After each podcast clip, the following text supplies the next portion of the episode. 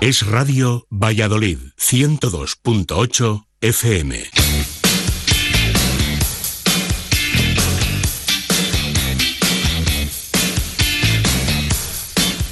Ocho minutos para llegar a las 4 de la tarde. Hoy tenemos tiempo de sobra para hablar de nutrición y para seguir con el tema que eh, iniciamos la semana pasada acerca de las ayudas ergogénicas, los suplementos que muchos deportistas o no deportistas toman, eh, bueno, pues cuando se dedican evidentemente a hacer deporte y lo quieren compaginar con la nutrición. Hay muchas dudas al respecto. Hoy está aquí con nosotros Guillermo, que nos va a seguir, bueno, pues aclarando estas cuestiones. Hola Guillermo, ¿qué tal? Hola Marina, muy bien. bueno, pues eh, un poco seguimos por esa, eh, por esa vía, ¿no? Un poco lo, que hablaba el otro día eh, Rocío acerca de las ayudas ergogénicas. Resume rápidamente qué son, por si alguien no lo escuchó la, otra vez. Al final las ayudas ergogénicas son aquellas sustancias o aquellas también componentes que puede utilizar un deportista eh, que incrementan el rendimiento deportivo. También eso tenemos, por ejemplo, la indumentaria, unas zapatillas serían una, una, ayuda ergogénica, pero mm, lógicamente hablamos de nutrición y de las que nosotros nos ocupamos son ayudas erogénicas nutricionales. Nutricionales, porque también están las farmacológicas, vamos a hablar enseguida de ellas, pero dentro de las nutricionales quieres hacer un especial hincapié en los hidratos de carbono.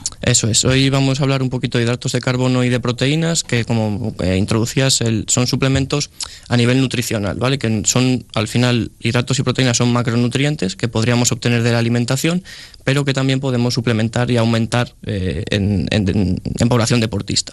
Por otro lado estarían suplementos o ayudas farmacológicas que sí que se encuentran en la alimentación, pero que a lo mejor a través a través de una alimentación exclusiva no llegaríamos a esos requerimientos como por ejemplo la creatina o la cafeína. Vamos a empezar por lo, por lo del principio, por el tema de los hidratos y las proteínas. ¿Dónde lo vamos a encontrar en los alimentos y dónde en los suplementos? Los hidratos de carbono, vamos a empezar con ellos. Eh, podríamos encontrarlos en la alimentación, pues en, en la pasta, en el arroz, en las patatas, en la quinoa, las frutas, ¿vale? Serían como las fuentes de hidratos de carbono de nuestra alimentación. Eh, ¿Qué pasa? En, población deportista eh, los requerimientos de, nutricionales de estas personas están aumentados.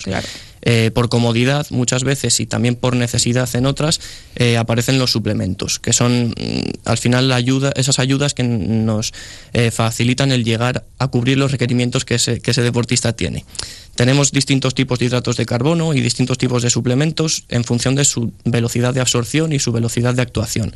Están los lentos, los medios, los rápidos eh, y más o menos eh, para ponernos un poquito en contexto, en deportes de resistencia, como por ejemplo eh, bicicleta, mountain bike, ciclismo y, por ejemplo maratón, los hidratos de carbono serían donde tendrían más, más función, ¿vale? Más para que peso, la gente, claro, efectivamente. Hay que resistir más tiempo haciendo un deporte. Para que la gente lo entienda, al final el hidrato de carbono, su función eh, principal, no quiere decir que sea la única, es una función energética. Nos aportará energía eh, antes, durante o después, en función de cuándo lo tomemos y qué tomemos. Eh, y quería poner también un ejemplo práctico para que al final lo entendamos un poquito. En un corredor de maratón tendremos que ahí los hidratos de carbono van a ser imprescindibles. Su toma antes, mm, crucial, puede ser a través de una comida rica en hidratos de carbono o a través de suplementos. Por ejemplo, amilopectinas, eh, palatinosas, son un tipo de hidrato de carbono con una liberación sostenida. Lo que nos hace es dar energía para eh, las siguientes horas de carrera durante la carrera sí que tenemos que tener también en cuenta que hay que meter esos hidratos de carbono porque nuestro cuerpo nos lo va demandando. Eh, en ese momento no necesitamos unos hidratos mm, medios o lentos, necesitamos unos hidratos de carbono de rápida absorción y de rápida utilización. Eh, tomar un gel, una barrita, una bebida que al final lleve glucosa y fructosa que nos eh, ayude a obtener esa energía rápida. El chute que se dice este de, Eso subidón. Y en el post en, el post competición, al final de la competición, regenerar también, volver a recuperar esos esos hidratos de carbono, ese glucógeno muscular a través de una comida, otra vez volvemos a lo mismo, o a través de un suplemento. Que eso es imprescindible, evidentemente, que se haga, ¿no? Una vez que has perdido todo eso por ese altísimo, eh, bueno, pues esfuerzo, ¿no? Al que has estado sometido, hay que recuperarlo.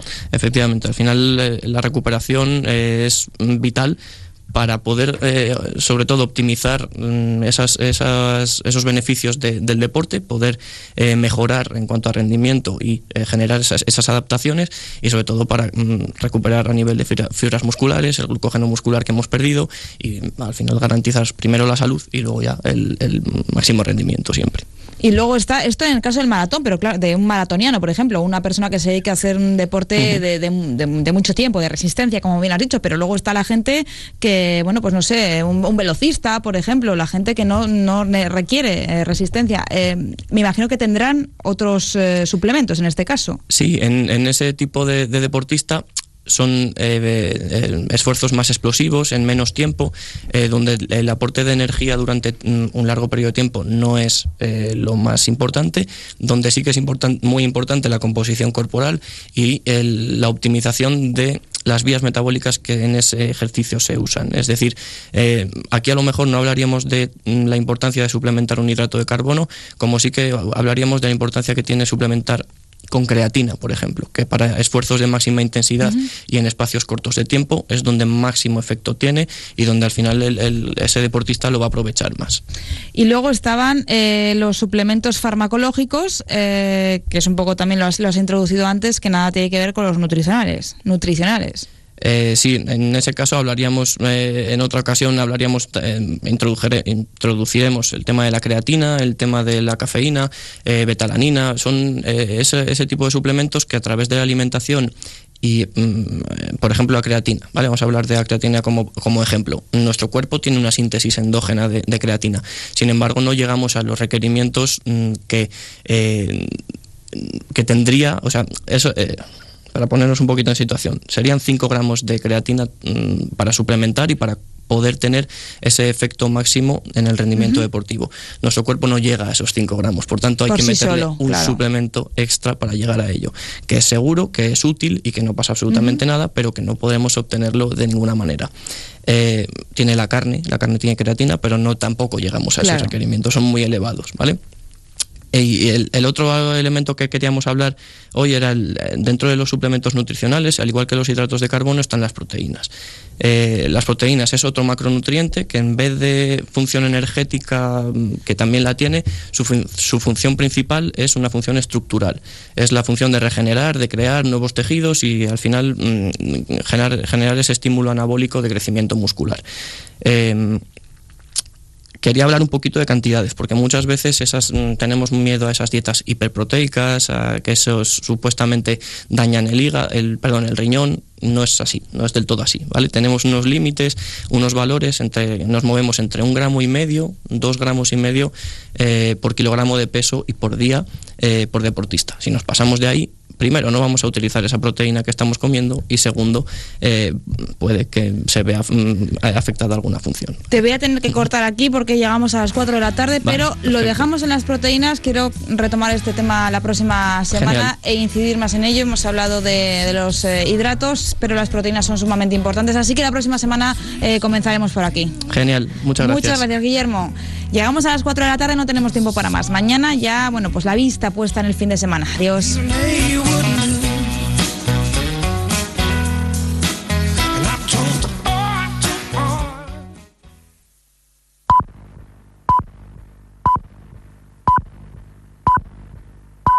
Es la tarde de